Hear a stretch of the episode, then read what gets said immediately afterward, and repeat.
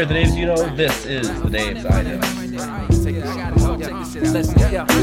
You want me to be that type of dude, and I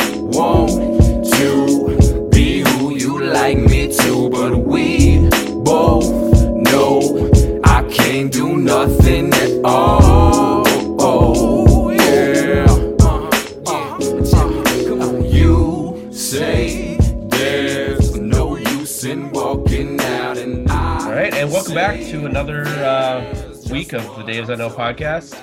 Uh, small crew today. You have me and you have uh, Dan. How's it going, Dan? Not too bad. Can't really complain about uh, last week of August, and we're getting temps in the 70s. Like this is this is prime Minnesota weather here.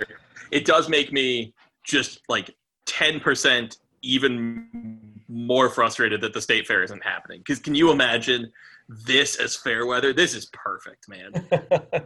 yeah, I don't. I can't necessarily agree with you. I'm. I am a. Uh, I love uh, the heat, so I don't know why I live in Minnesota, but my wife appreciates it. So, and I know you do. So, and lots of people in Minnesota, um, for some reason, love 75 and like just that for the rest of the rest of time. So, Hoodie and I guess it shorts, was- man. Ho- hoodie and shorts is the perfect weather for me. That's yeah, it's not that's not terrible. Not a terrible idea. Um, all right, well, we're gonna sort of jump into things. We have uh, a lot of stuff to talk about. We are probably not going to record a podcast between our Wednesday game and our Sunday game, so we're going to sort of preview both the Wednesday and Sunday matches for you. So we have a lot to talk about. Um, but always visit patreon.com uh, slash the Daves I know if you're not already a, a contributor to our Patreon. Um, lots of cool stuff there. We're kicking out some new stuff, uh, or trying to get new stuff out every week or so. Uh, we actually put out a, uh community shield preview last week, my myself and Dan, um, that went out just to the uh, the Patreon folks. So uh, patreon.com backslash the Daves I know to help support the Daves that you know. All right, well let's jump into it. Uh, first off, uh, what the hell just happened? Uh, we lost FC Dallas uh, down in Dallas three to one uh, on Saturday night. Apparently, it was 106 degrees at kickoff or thereabouts so much much hotter than up here um but yeah let's uh let's talk a little bit about that game. Um first off i just want to point out uh did you see what Luchi Gonzalez was wearing? Uh the like dashiki thing that he was wearing?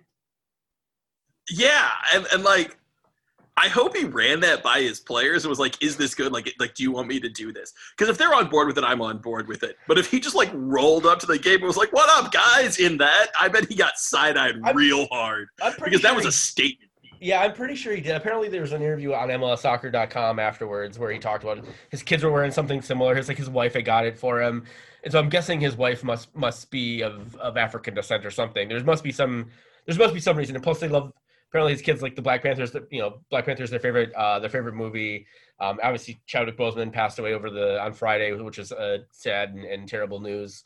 Um, but man, Luchi Gonzalez is a goddamn smoke show, man.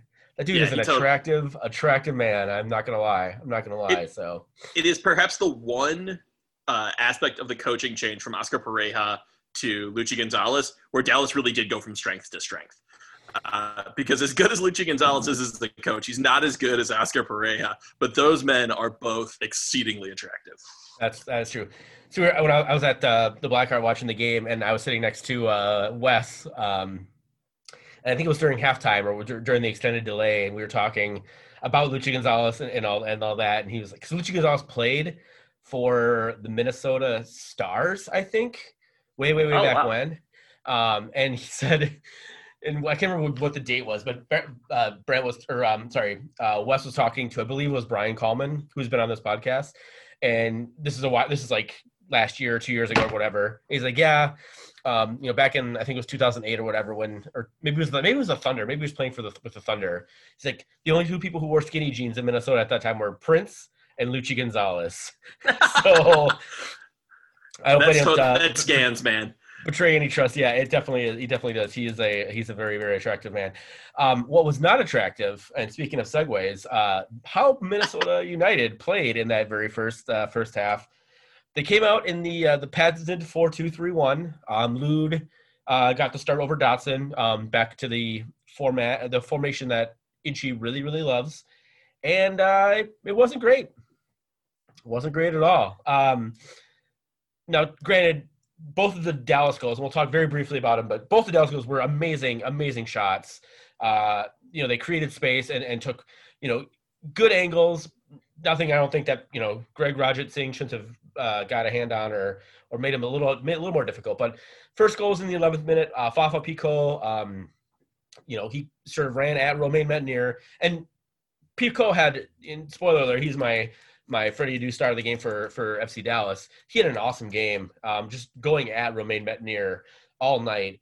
Métanire, um, much like that uh, um, uh, Orlando City goal, um, gave him too much space. He was able to cut inside and uh, and blasted a shot past uh, Greg Ranjitsingh, and then less than about 90 seconds later, actually, Jesus Ferreira um, received a pass from Picault, who sort of had clear uh, um, um, switched the fields over to uh, the right side to uh, uh, Ranjitsingh's left, and again, kind of uh, Ferreira cut inside and scored on the other side, the other side of the goal. Um, anything you want to say about those two goals or that first half generally?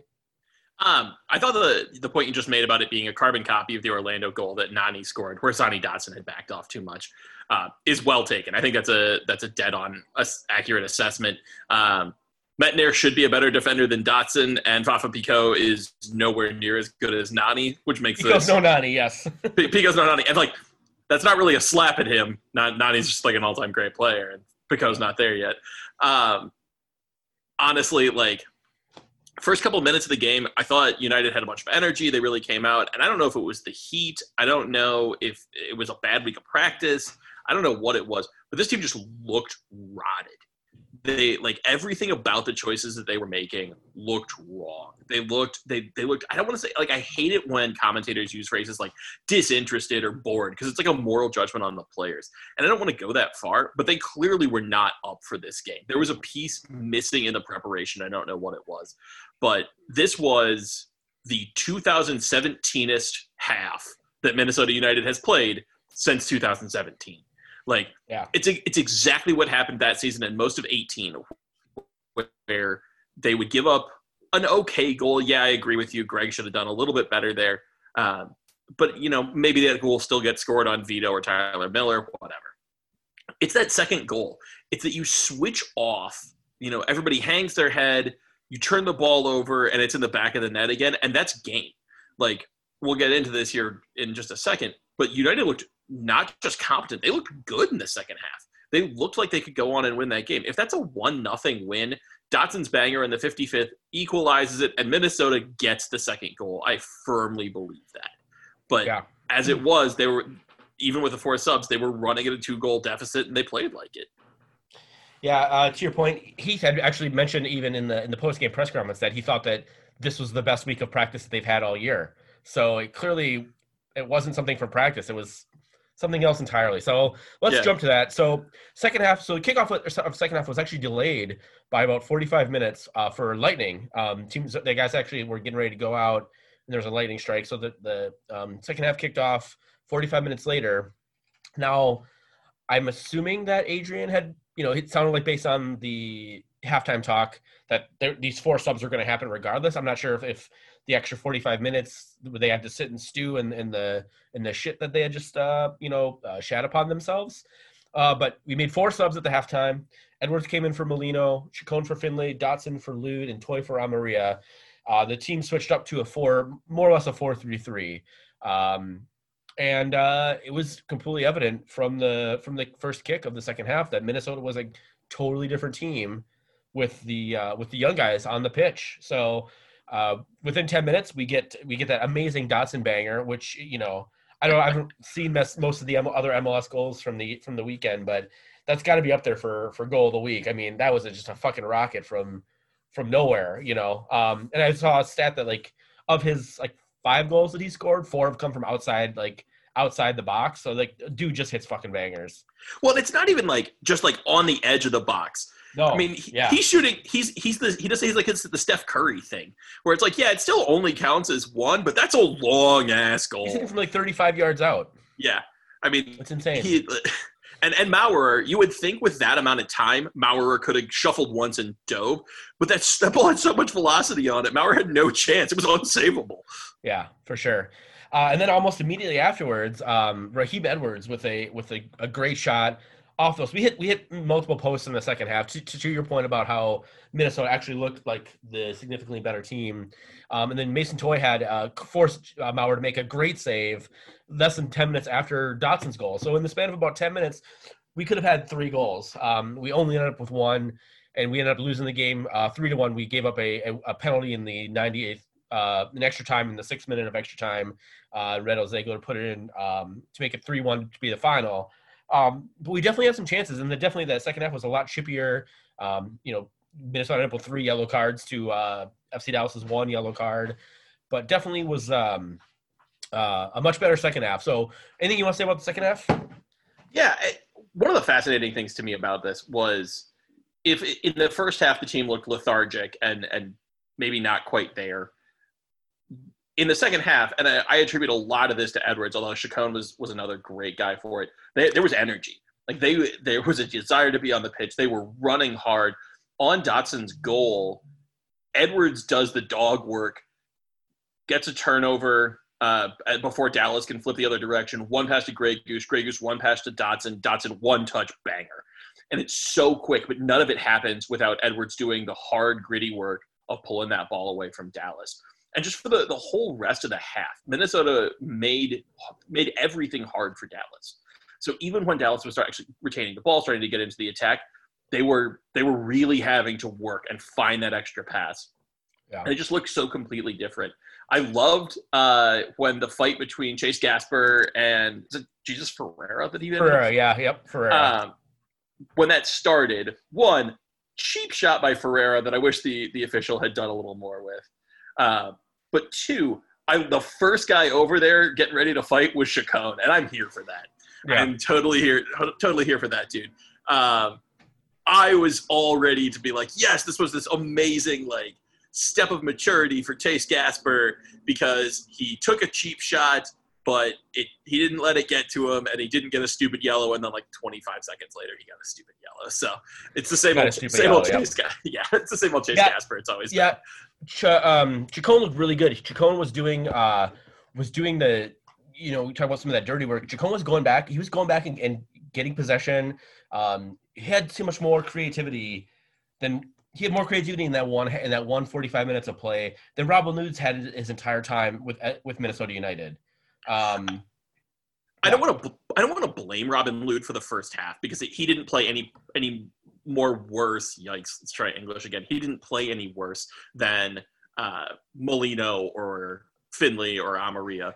but that was yeah. his half. The team looked like him. They yeah. looked plotting, they looked over deliberate, and they looked like they couldn't compete with Dallas. And I'm I'm totally willing to say that at least some of that was the heat because 106 is just horrible. Like humans aren't meant to live those conditions. So I don't, let alone play soccer. So uh, I mean, that's yeah, that's fair, but you know. You, you, you fucking know that, right? Like, so maybe play the you know start the kids or you know I I mean I, I guess under um I don't know I I I both teams are playing the same fucking conditions and yes Dallas practices in that so they're much more used to playing in 106 degree heat but you you know you know it's going to be hot out you, you you're going to need to know that you're going to need to do something different uh, out there and then the other the other sort of we, we haven't really talked about it but Mason Toye compared to what I mean Amarilla was completely non-existent so one, one of the actually the facts, and this sort of gets into our sort of extra time stuff. Uh, I don't think I wrote this down in the notes, but those front four didn't have any uh, any passes into the final third of, of FC Dallas in the first half. Not a single pass into the final third in the first half between the, the four starters, Molino, Finlay, Lod, and Amarilla. Um, you know, they had three in the first 10 minutes in with one on the youngsters. And maybe that was because maybe it was a formation switch up. Um, you know, maybe Gonzalez was not prepared for that uh, with you know basically Chacon uh, and Edwards sort of just running and, and, doing those things where they you know crossing crossing to each other's other sides of the field. Um, with Lod and with Molino and Finlay, you kind of have they're kind of in their lanes, right? So they don't really they don't really interchange. But when you have like Chacon and Dotson and uh, Edwards, they're all interchanging, right? So they're they're they're swapping swapping sides of the field. They're they're going deep. Um, and and so maybe that like maybe maybe if they would have started with the fourth to three with you know save, saving these four guys on the pitch, um, you know Dallas would have had a, a better answer for it. At least it was at least it was something. And and Toye was just you know was able to do a lot more with a lot lot less than what Amarilla was able to do. And um, that you know we'll go to a question here in a second. But I just want to point out a couple of uh, of stats here. Unless you have anything else you want to say about about the second half of the match.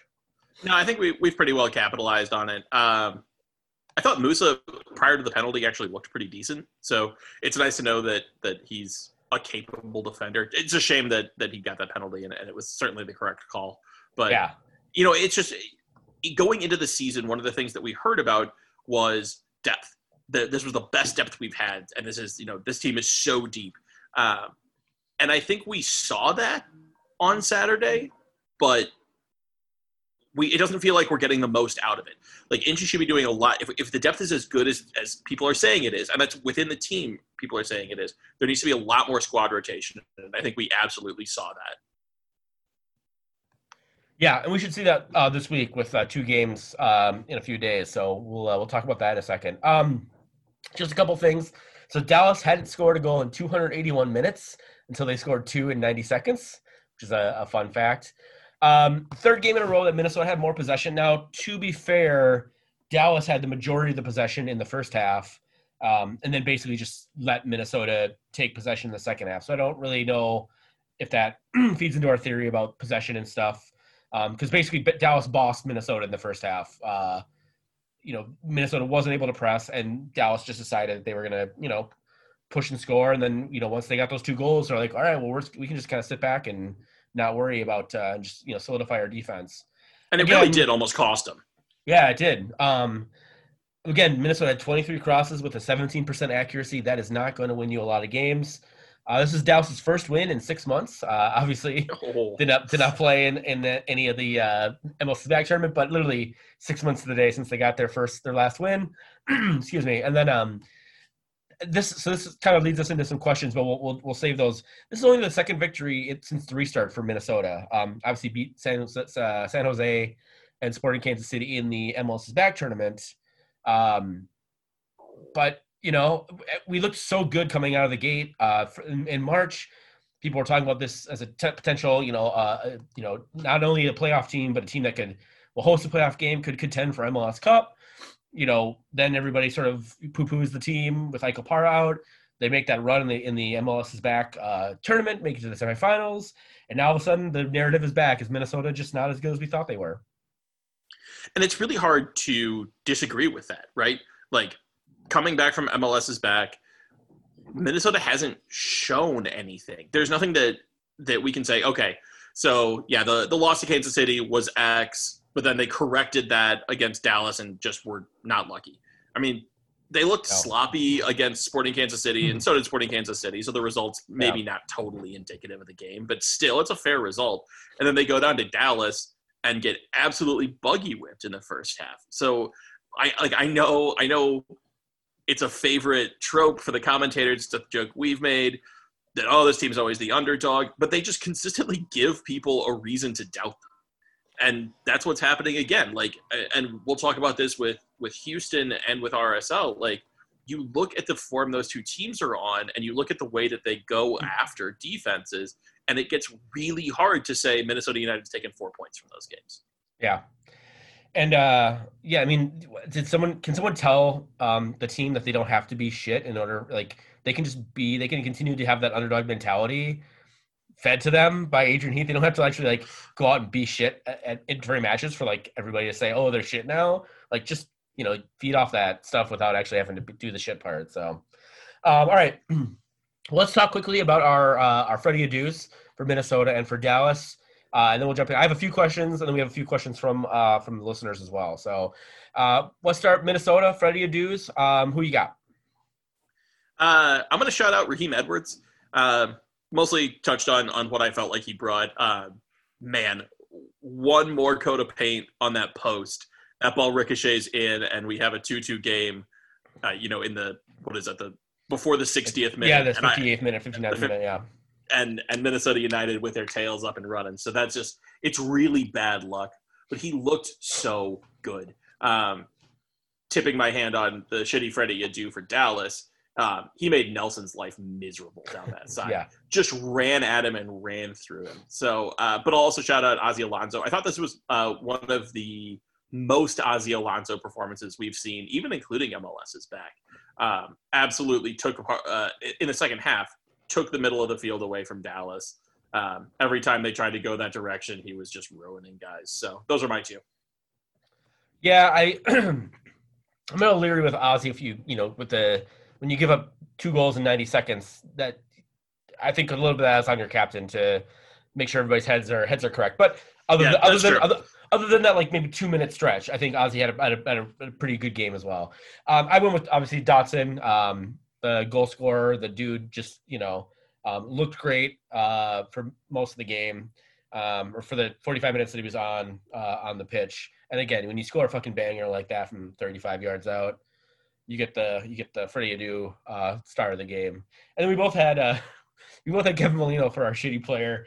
Um, it wasn't so much that he was shitty; it's just I I don't think we heard his name called at all in the first half. Like he was completely he has like disappeared from from the from the field. Yeah, uh, he actually was actively shitty. I think. Um, Like he was the the guy in the the in that attacking four that just consistently got the ball and turned it over. Um, he was He's dropping He- all over the place. he was dropping lids all over the place. Like he was he was trying to do I don't know if he was trying to do too much, if he was just kind of being a little too sloppy with it, what was going on. But it was constantly Kevin Molino gets the ball and tries to tries a one touch pass that that is right to a Dallas defender, or uh, he tries to dribble two guys and doesn't beat past the first one. Like it was, it was just this constant. I want like I wanted fifty percent more sharpness from him, and I, like some of that is Kevin Molino, right? You know, he's a guy who when he's on his game, and we saw this in MLS's back tournament, is totally un undefendable. Uh, he can dribble guys, he can read the right pass, but when he's when he doesn't have that sharpness, the ball just doesn't go anywhere good. It's it's not that he can even or I shouldn't say he can't, he doesn't play good passes. He plays aggressive, cool passes, and if they come off, awesome, and if they don't, we're hosed. So I just I watched that guy get the ball and lose it, and get the ball and lose it, and it felt like all 45 minutes. Um, so I'll preface this: I actually missed the game live. Uh, beer happened. Uh, it was it was a much needed vacation uh, from my own brain. But so I watched. I walked into my viewing of the game knowing exactly what happened, and I was unprepared for just how horrid the attack was. And for me, that was basically Kevin Molino. Um, Grey Goose wasn't good either, but he was so much better in the second half that it makes me think that this was a this is a Molino problem. This is an Amarilla problem. I, honestly, Yeah. I thought I think Kevin Molino is so bad. Was so bad. I shouldn't say is. Was so bad in that game. It makes it difficult to to tell exactly how bad Luis Amarilla was. That's fair. That's fair. Yeah, Gregus was sort of my second choice there, just because he was also had a particularly uh, may- maybe his worst game as a as a Minnesota United player from you know post his like his quick start with the team uh, when he was thrown in like thrown to the wolves. Um, Yeah, All right, Toronto. Toronto was always my floor for him when he gets the That's red true. card. Like he was awful. That's he was true. rancid. That is true. All right, let's let's do uh, let's do Dallas quick. Uh, I mean, I had Fafa Picault um, goal. Uh, he scored the goal. Uh, he had the assist on the game winner. Um, he just he looked great, and he he owned Métanire, and we don't see Métanire get owned very often uh, in in MLS uh, specifically. And he and Picault uh, had Métanire in his back pocket pretty much the entire game. So I'm gonna give it to Picault. Yeah, and Picault is the right answer. Um, I'll mention Jimmy Maurer, who looked pretty calm. Um, he was not Three, planning sa- on three saves, I believe. So Yeah, uh, and and the one on Toye again was it such a, a consequential part of the game. It was a great save. You know, he's a former Cosmo, so fuck him forever. But uh, God, I fucking hate Jimmy Maurer. Yeah. uh, but uh, yeah, I mean, you got to point out that like when Dallas absolutely needed their keeper to step up, he did.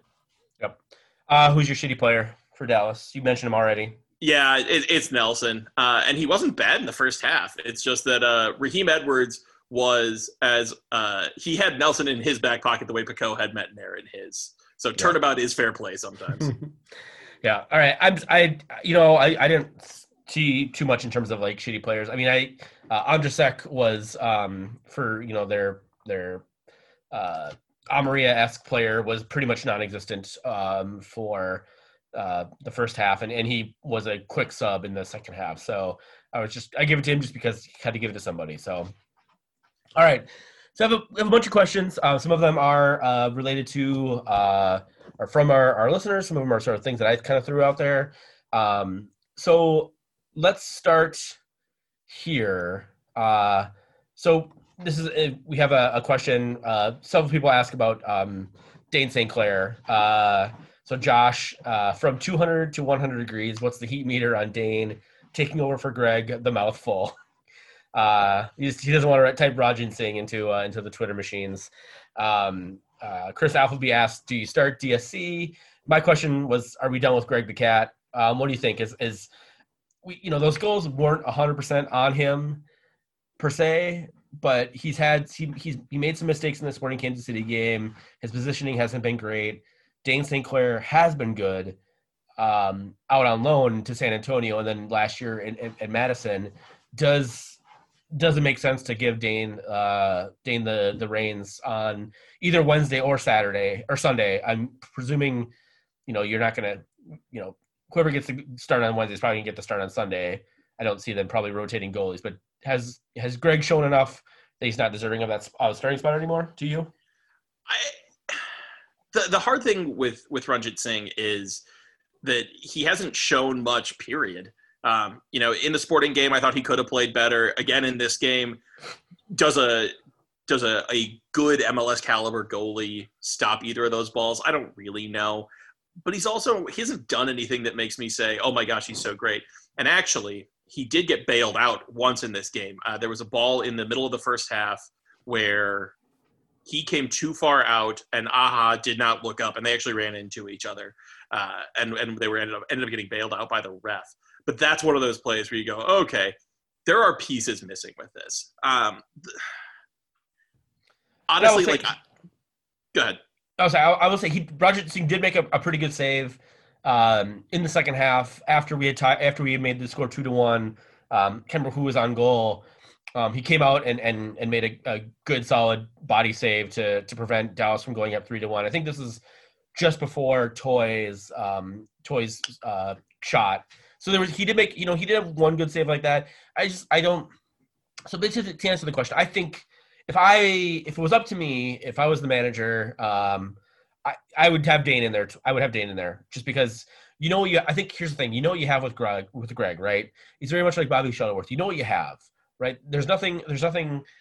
It's not like he's such a great distributor of the ball that you can you put up with some of the, it you know, neuroses or you put up with some of the, the the bad positioning because he distributes the ball so well, right? He's a Greg Ranjitsingh is a capable backup goaltender, right? Yeah. in Yep. MLS.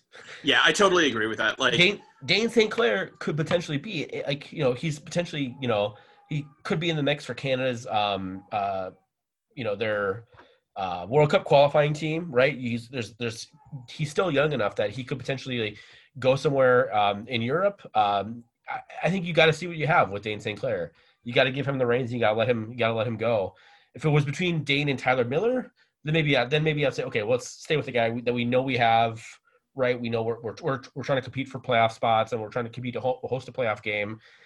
Then maybe you say, okay, well, uh, well, we won't play St. Clair if he's you know he's the backup for some reason.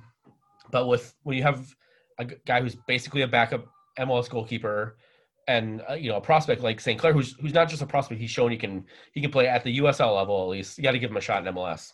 Yeah, I agree with that, and and I'll I'll add two things to what you said, all of which was was totally accurate. Um, I will briefly note that Canada a little bit like the U.S. in the early 2000s, has just an embarrassment of riches at goalie. There are so Yeah. many good Canadian goalies right now, and DS so DSC may well be in that mix, but he's going to have to fight for his spot. I think. Look, I think you run with DSC because I don't. He is unlikely to be worse than Greg is. He is not going to cost you games that Greg would have won you otherwise. Um, but the one thing I will add is if you're gonna flip to him, don't don't give him two games. And I guess that that's the one thing that makes me somewhat uneasy about getting away from Ranjitsingh so quickly is uh, one of the things that Vito did incredibly well last year, and obviously Opara was a huge part of this, was the defense knew each other. They knew him. He was commanding them. He was a great leader from the back. But that relationship that takes time, and so giving Greg two games where he doesn't play great, the defense doesn't play great behind him, and then saying, well, clearly, like you're not up to this level, maybe a little bit premature. Uh, that said, either DSC, DSC is getting nothing where he is right now. So I was totally fine with him on loan. And if the team thought that they were going to go with Greg full time, they should have just found another backup goalkeeper.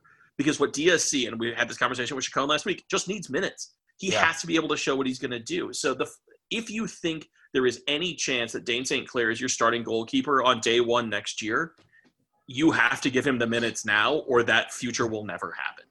So yeah, it, and it, so I would go with DSC, but not because Greg Ranjitsingh is terrible or a drain on the team or anything like that. It's just with the reality of where St. Clair is, where the team is likely to be in one, two, three years. I think with Miller's hip injury, you just you have to look and say, you know, give give the kid the keys and see where it goes from there.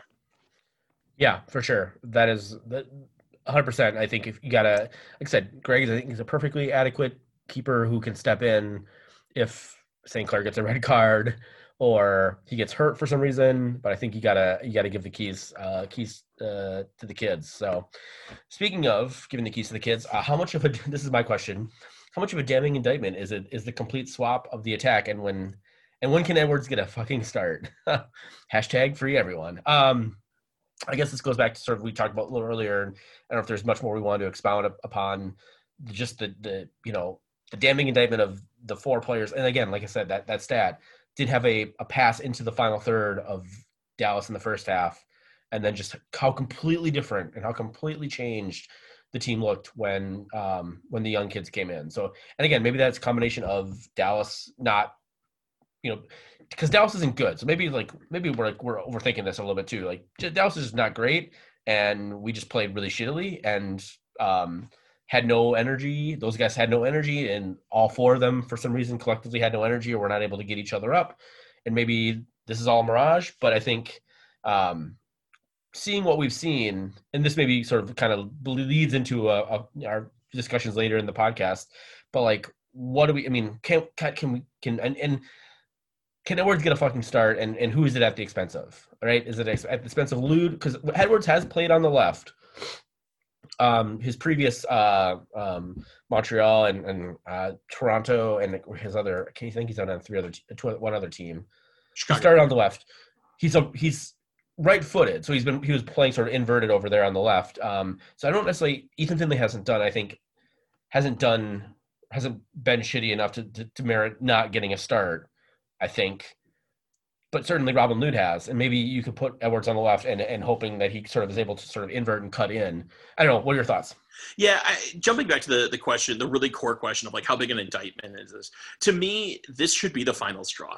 Like at no point, including the San Jose games, has this team been really good on offense. They have been good enough.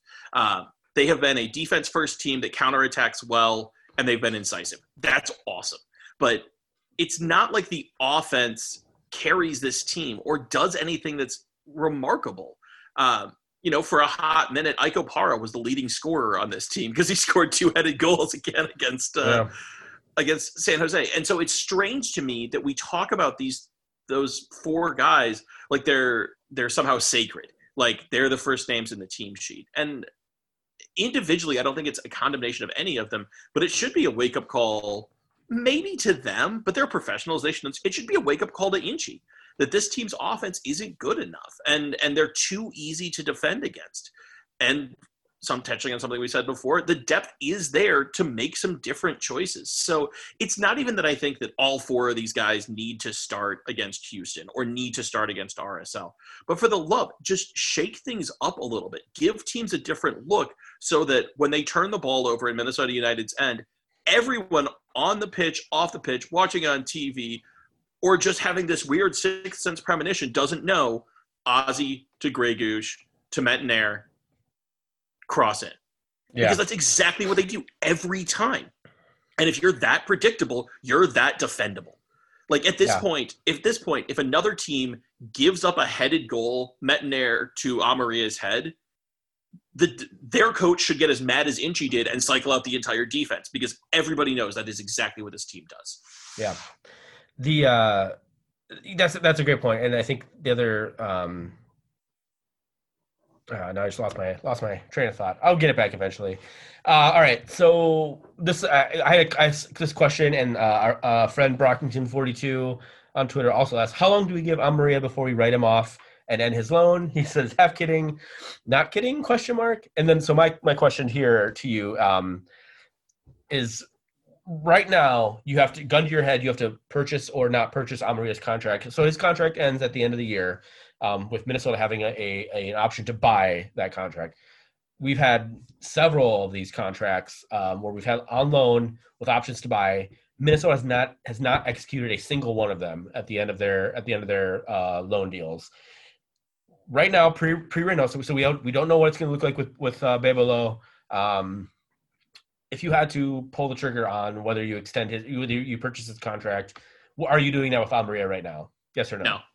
No. Yeah, And it's not even a, a particularly hard decision for me because he does some things well. He holds the ball up much better than than Angelo Rodriguez did. That's a low bar, but he is clearing it. So, you know, props to him on that. But everything else that you want a striker to do, to worry defenses, to pull guys out with runs, he's just not really doing that. So it's not that I think that he's going to be bad or with a full season, he may not work into that position. But right now, if my choices are take him or the field, give me the field. Um, and in the short term, give me Mason Toye. Like, give me 90 minutes of Mason Toye running at defenders, pulling them out of position. And yeah, he's still raw, but he's still raw because Inchy won't give him any time to develop. This is, his, this is his third year in the league, man. This is his third year. yeah, but he's Um, 21. Yeah, I know he's I know he's only twenty, but he's been in the league for three years, and he hasn't he hasn't really gotten a true shot either on loan or with Minnesota. Um, so yeah, so that was actually my next question. Is like, so I mean, would you would you bench Amarilla and have Toye be the starter with Amarilla maybe coming in, or maybe it's Schoenfeld, depending on how the game is going. If you need to chase a goal, you bring in Amarilla. If you're trying to protect, protect a lead in the 80, 75th minute, you bring in Schoenfeld. Um, sounds like you lean Toye uh, to get the start, and Amarilla coming off the bench. Yeah, I absolutely do. Um, and it's, you know, this is something that we will never see. It will never make it into the press. And it is one of the reasons that it's really hard to figure out if Adrian Heath is a, is a coach that's worth a damn or not. Because what he needs to do is sit Luis down and make this okay for him. Because when a striker gets benched, it's this huge psychological blow, yada, yada, yada. So spin it. Talk to me about how he's how this is good for him, what they want him to be working on in practice. Oh. Maybe it's hey, we just need to rest your legs, etc. Yeah. The train came back. I saw the I saw the light. I saw the light. So I'm going to jump out of the way of the cow catcher. Go go go go go go.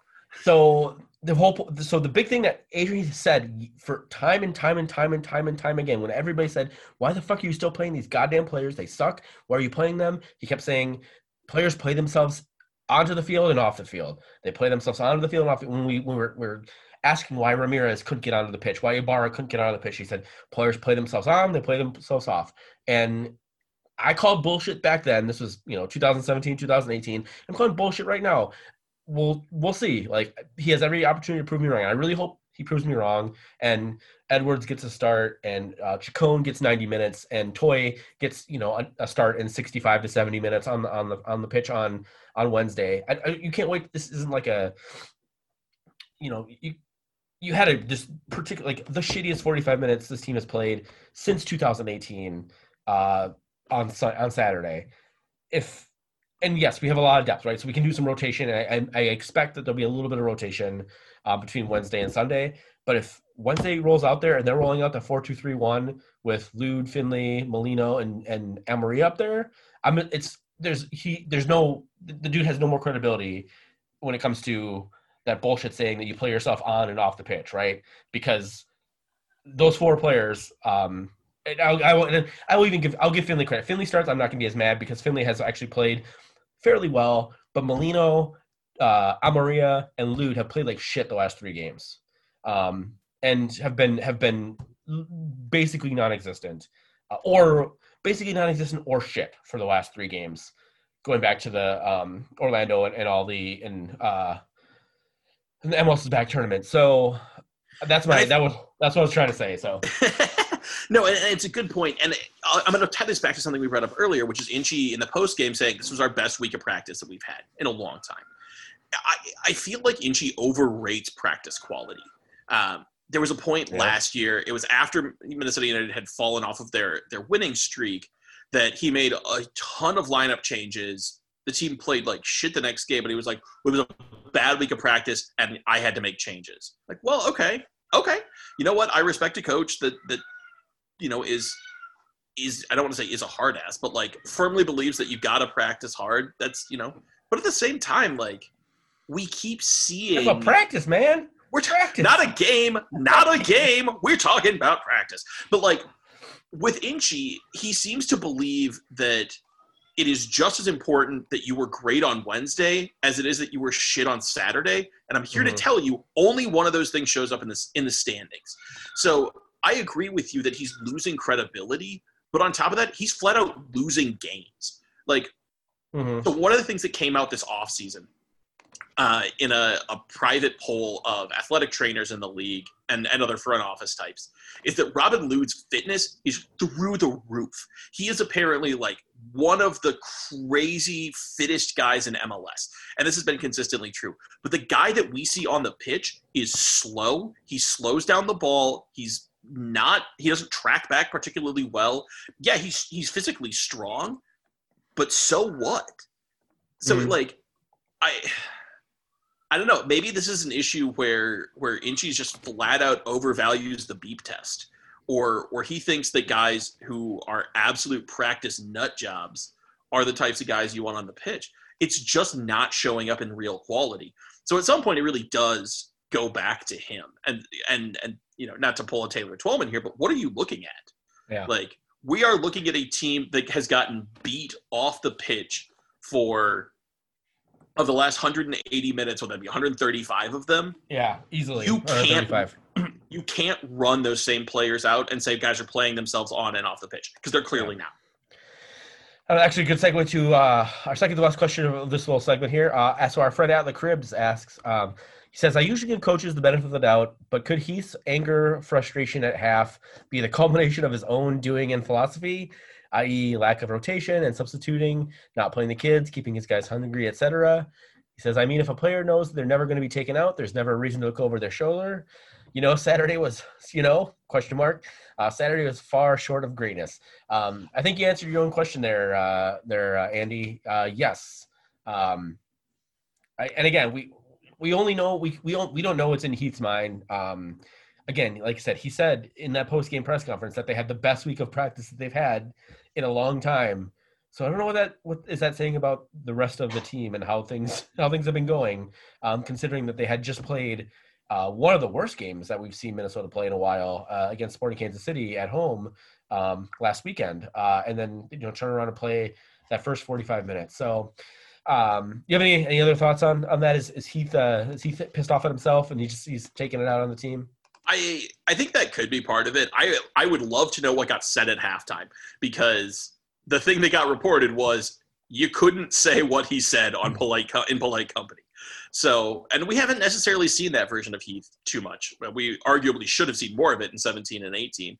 But yeah, I mean, he's got he's a guy who clearly has a philosophy. He is a play, a way he wants to play. He is a, a type of player he likes, et cetera, et cetera, et cetera. And what's really interesting to me, and we'll revisit the this uh, the next time we record, is this team looked really good in the bubble. they looked like they were coming together and you know they talked about the hardship of becoming a brotherhood and yeah a lot of people did that too but they really seemed to like have something behind it. And now we get back from mls's back and look there's a lot of teams that have got some weird results. Portland's got their ass handed to them. Sporting kansas city uh, took uh, after beating minnesota united if not quite credibly decently uh, and then got shellacked by houston. So clearly there's some adjustment issues from the bubble to the to real life but it feels like what we're seeing isn't that. It feels like we're seeing a good team regress into Adrian Heath's team. Mm-hmm. Yeah. And then a final question, sort of related to Minnesota United and our feelings of and barometer of the team right now. Uh, Marty Brown asks, "What is your Ike Opara panic meter read today?" Uh, the extended radio silence is deafening, and we're not going to speculate on in injuries and things like that. Um, but I'll just say it's my panic meter for Ike Opara is pretty goddamn high right now, especially considering to Marty's point that we've heard nothing, absolutely nothing from the team about you know any time, any expected time frame, uh, timeline to get back, what the injury actually is. Um, I you know, and again, I don't want to speculate on injuries and anything like that. If you know, I firmly believe that he's not what fit enough to fit enough to play. But again, I'm I'm very concerned that the team has is there's so much lack of transparency with with things like injuries, and it's particularly something like this where the guy's been out for um, over six months now. Um, let's let's put it, you know, since he basically, who knows if he would have played that first home opener, um, but he hasn't played a match since uh, you know middle of March. So I am I'm very very concerned. Yeah, I am as well. Um, I I didn't really see where Bakaye Dibassy fit with this team because I just assumed Ike was going to come back you know, when when Malone signed him, they were still in Orlando. The the supposition was, okay, when they get back, then Opara will be back with a team. That's clearly not the case. I mean, demonstrably so. So the fact that the team felt the need to go out and get a center back, that's pretty worrisome to me. Um, but yeah, like you said, it, honestly, it could be nothing. The team's just you know being overly cautious. It could be, it could be anything. So guessing is just completely unhelpful. But yeah. I mean, it, it's it's hard it's hard not to be really concerned, um, and like you just I don't know I, if if it, if Ike is nursing just this crappy hamstring that he just can't get healthy, you, you feel badly for the guy, but like that's a thing that athletes have to do, and and that's life. If he's dealing with severe concussions, anything like that, I, my heart just goes out to him, and so it's almost that like I don't even know how sorry for him I should be, but you know, I think I speak for both of us when I say we, we wish him nothing but the best. And it's not even that we want him to be back on the field; it's we want him to be healthy enough where that's an option. Yeah, the the I was looking at the the match center from the match, and he just he's out with undisclosed injury. That that's just. I mean, I guess I guess my biggest frustration, and this is maybe um, Marty's big frustration too, is like why like why do we know what this is and why why is this apparently okay for the team? Like even you know i will say like i'm a hockey fan. Um hockey has some of the most vaguest injury reports. Um upper body injury lower body injury who knows like what that actually means.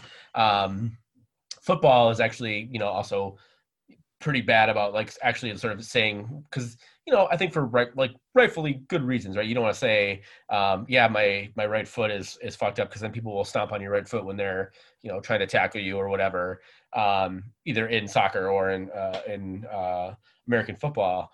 Um, but it just it just says undisclosed injury, and I just think I think that is weird that the team is not forced to say something a little more um, a little more forthcoming than than that. But maybe that's just maybe that's just me. And I, this league is this league is shady for lots of fucking reasons.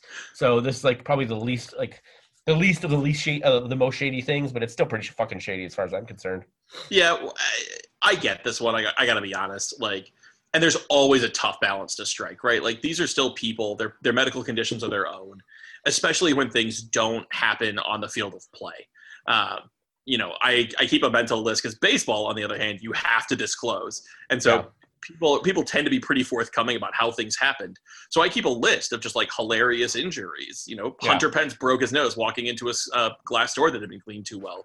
Glenn Allen Hill missed with missed a couple days with cuts and bruises because he uh, had a dream that he was covered in spiders and fell through a table. Like got got up Yeah. and started to clean the spiders off him and fell through a glass table. So like, I guess I kind of do get that. Like, particularly for stuff where, you know, if a guy goes into a 50-50 tackle, and you see his knee twist really badly, and the team says, "Yeah, he tore his ACL." I don't really feel like that's this major invasion of privacy. But look, there's a thousand things that can go wrong with your body, and if it didn't happen on the soccer field, I really do understand the yeah, we're just not going to talk about this. But it is hard, straight up. It, it's it's just it, it's hard from a I- fan standpoint. Yes, I know, and I, I try to balance that too, because I know I know uh, Ike is very uh, open about um, mental health and stuff like that too, and and if it's you know if it's something like that, we- certainly, I mean, I I know I can understand where he's he he would not necessarily want that out, just in terms of assholes who will, you know, be assholes about it. Um, it's just it's it's it's really frustrating when the, when like we're getting we get literally nothing from the team, and I think part of it is is the beat, beat reporters have stopped asking, so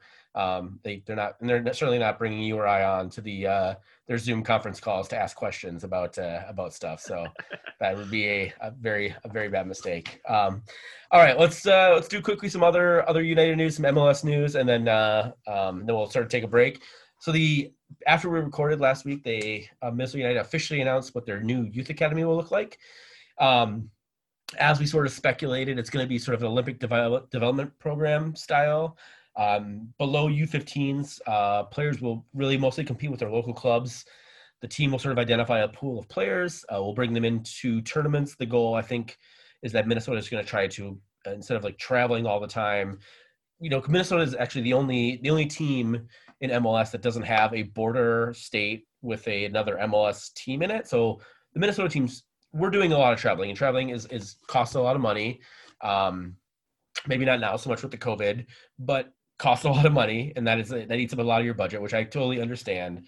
Um, again, I, I'm not as sympathetic about that because you know our our owner, uh, you know, has a shit ton of money, but I can totally understand why that would be a, a budgetary reason. So what the Minnesota is planning on doing, and uh, E Pluribus Loonum um, had a really great article.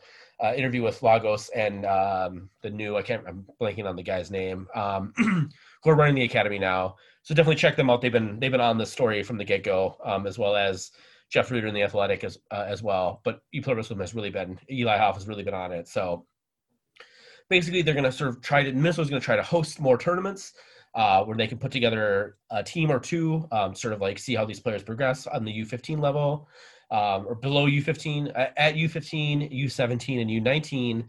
The teams will be playing in the MLS Development League, which is the league that was just started um, once they broke up the the development academy system that was in place before this year.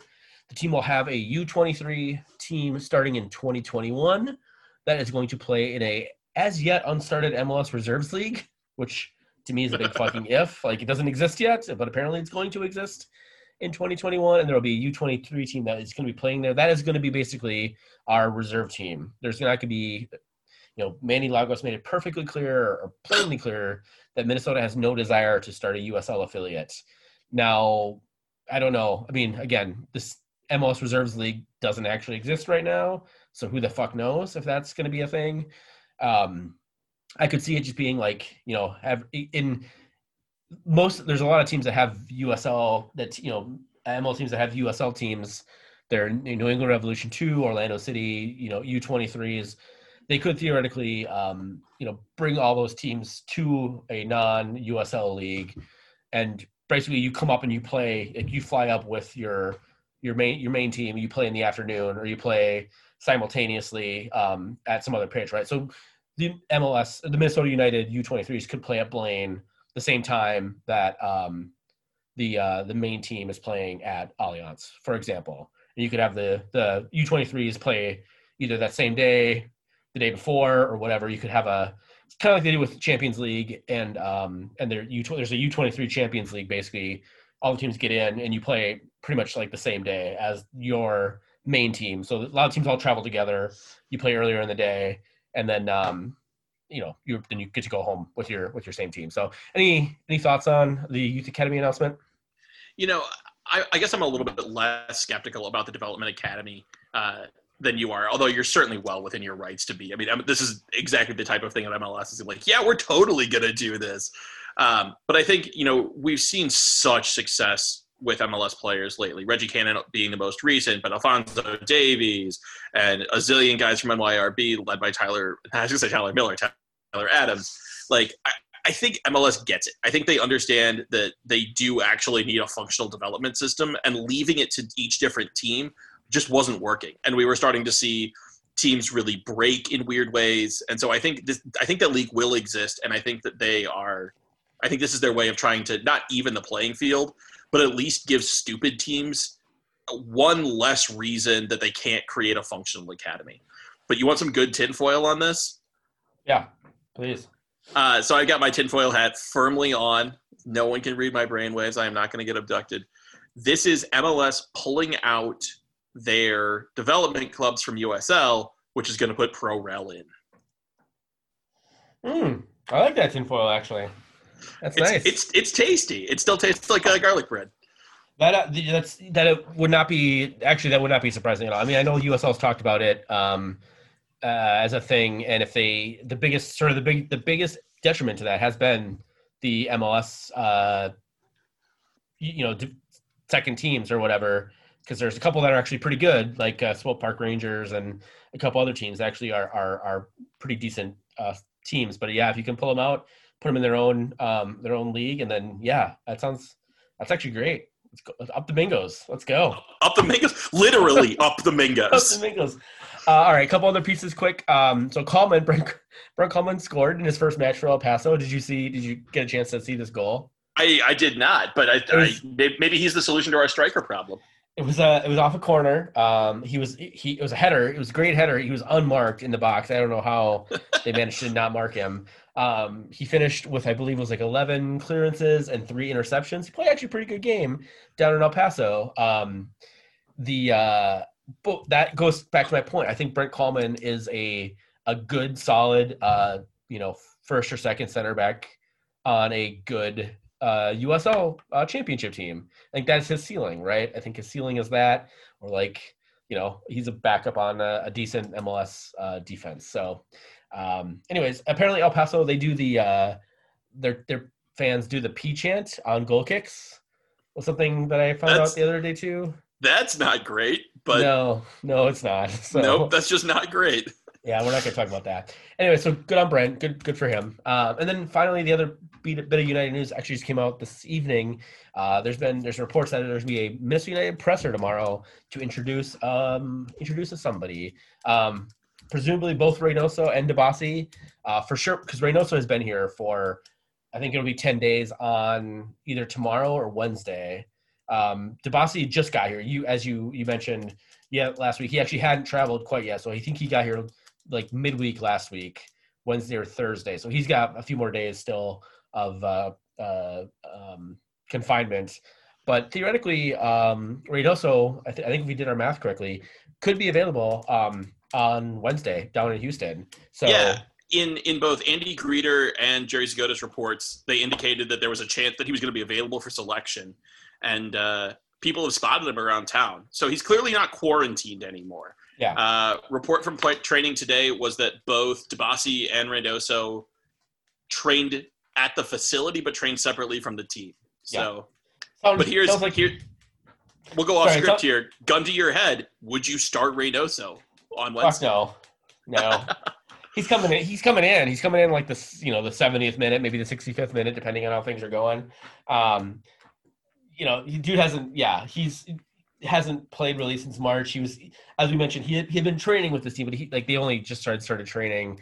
Um, I sincerely doubt he will he will start. I it wouldn't surprise me if he starts on Sunday. Honestly, um, if especially if he hasn't been able to play with uh, play with his teammates, right? If he's just if he's just doing training on the side. Apparently, it sounds like uh, from uh, some people that I've talked to that that news wasn't supposed to get out that they were training on the side by themselves. Um, just Jerry Zgoda fucked up and put it out on uh, on Twitter because uh, apparently, uh, yeah, our two friends, uh, Rueter and Greder, sort of was supposed to be uh, embargoed embargoed news, but uh, Well, I Jump fuck- appreciate you. jump fuck I- Jerry's jump fuck Jerry because Jerry Zagota went out on went on Twitter and put it out. No, no, no, no, no, no, no, no. Never, ever dog a reporter for giving the public too much information. like I say this as a PR person who has almost lost a job over getting an embargo broken. But like no, from- I, uh, I appreciate it. we we are talking about this because Jerry did it. So I Jerry Zgoda I salute you. All right, and then uh, a little bit of MLS news. So after we, after we recorded, um, obviously we recorded on Monday. Uh, the Jacob Blake uh, shooting happened in Kenosha. There was all the um, the strikes. Uh, you know, calling them boycotts, but wild, wildcat strikes is what they really, you know, they really truly were. Um, so we didn't get a chance to talk about that, and and we've talked. We, me and MJ had a, a pretty frank conversation after George Floyd, and I, we don't want to bring down this podcast with more discussion other than we're not doing enough and we need to do more. And I was really pleased to see so many leagues um, eventually figure it out, even if the NHL had to take a day or two to, to get their shit straight.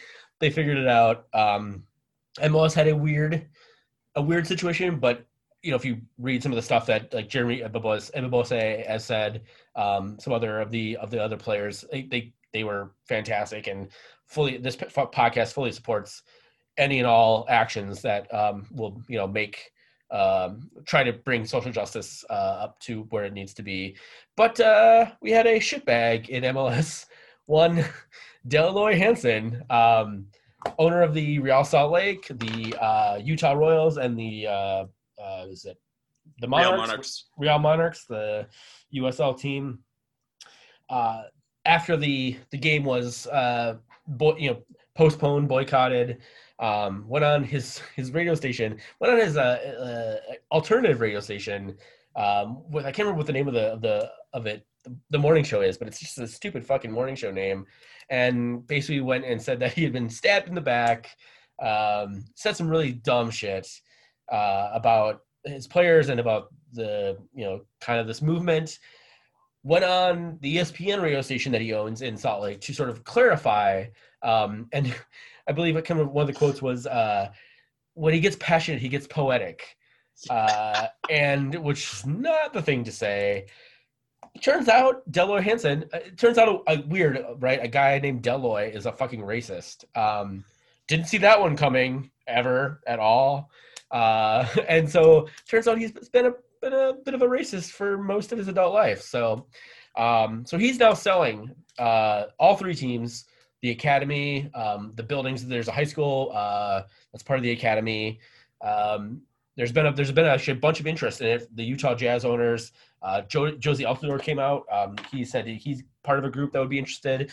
Uh, JJ Watt, um, uh, husband to uh, U.S. Women's National Team star Kealia Watts, has uh, in- has expressed interest in joining uh, buying the team. So, I don't know. Do you have anything else you want to add on on RSL and just the the shithousery that was going on over there? Yeah, it really was unbelievable. Just like he went from zero to sixty, man. Like it went real from quick. it went from Uh, like he was he was pissed off, and then literally within like forty eight hours, it's like yeah, he's probably gonna sell the team.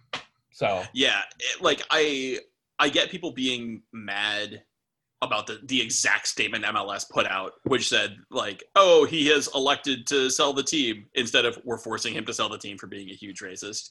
Um, but like that that's always just how it's gonna be. You you let the guy leave with dignity because it's actually really hard to force him to sell. So once he agrees, you're like, ah, maybe you're not such a shithead, and then you completely kill him in the press using anonymous quotes. So that's that's pretty bog standard. That didn't stand out to me. What stood out to me was how fast this moved, um, Yeah. and that's that's pretty indicative. Uh, the Athletic publish a bunch of both on the record and off the record interviews that just painted this constant picture. And my rule of thumb with stuff like this, and particularly when it comes to things like sexual assault, um, and we've seen people uh, be forced out of the public spotlight for things like that and arrested. Thank God. If you're going to do one, you should do the other. Um, what you see in public is in no way the worst stuff that's out there. That's the stuff that people are willing to talk about. Yeah. So the fact that we have him doing an impression of a black employee, referring to them as colored, like you just know that the stories that that MLS got told off the record, not by journalists, but when they started actually doing due diligence on this, were exceedingly racist and Yeah. absolutely unconscionable. But like, look, it, so did Donald Sterling. Donald Sterling and Marge Schott, the the other two owners who have been forced to sell teams because they were hugely racist, or in Marge Schott's case, owned a lot of Nazi memorabilia. Yeah. Um, well, Jerry Jerry Richardson in the in the NFL too. He although that was oh, I forgot uh, about that one. That was sex, that that, was most that was mostly like sexual uh, sexual harassment and stuff. So Yeah, probably, which and I'm sure I'm sure I'm I'm sure a little bit of racism uh, tinged in there as well. So I'm sh- I'm sure, and it looks like Dan Snyder's now now going down that path. Um, God, yeah. Speaking of pieces of shit, uh, with those two, even with this preponderance of evidence that they were not the people that the league should be affiliated with in any way, shape, or form, it took time. Like these things just take a lot of time. Um, the Donald Sterling trial transcripts are truly some of the most insane literature that exists. Um, like you, you may have heard the punchline, "Sir, I just asked if this was your signature." That is actually a real thing that happened in the deposition, where where uh, Donald Sterling went on an extended discussion of having received oral sex in the back of a limo in answer to the question, "Is this your signature?" like- remember that? Yeah. just absolutely unhinged shit. So the fact that in less than a week we have gone from Delroy Hansen's a weird dude who spends way too much money at coin auctions to oh my gosh, Delroy Hansen is a huge racist who now doesn't own these teams is a mark of progress. So kudos to to MLS for they probably knew. They probably should have done this before. But at the point it went public, it, it, using your words, it went from 0 to 60 real quick. Yeah, it did, and uh, and yeah, it's like good on MLS. Um, you know, to, he, you know, he has built a since he sort of took it over as the uh, majority owner in 2013, I believe, is when he took over as as majority owner. You know, the Utah Royals, he, he resurrected the Sporting Kansas City or uh, the Kansas City team, brought them to Utah. Has in, he's, he's invested a lot of money in soccer, and so you know, there's admirable things, but a lot of you know, p- people who do admirable stuff can also be shitbags. I think that's something we need to always keep in mind. Like you can do good stuff, but also be a shitbag. And this guy was a shitbag, and he's he's finally found out. So good on good on MLS. Look forward to uh, whoever owns because whoever owns whoever buys that franchise, um, all three, you know, the the Monarchs, uh, the Royals, and RSL is going to get a pretty decent pretty decent franchise with really good infrastructure. It's not it's. There's lots of there's lots of other shittier ways to, to buy into MLS, and this is not a, this is not the shitty one. So No, this is Um, as turnkey a franchise as exists. So yeah, yeah, whoever gets it is really getting a gem. Um, I just hope they they know what they're getting and they duly invest in it. It would be a shame to see a franchise that is as well positioned as RSL is hit the skids because their racist owner got found out. Yeah, for sure.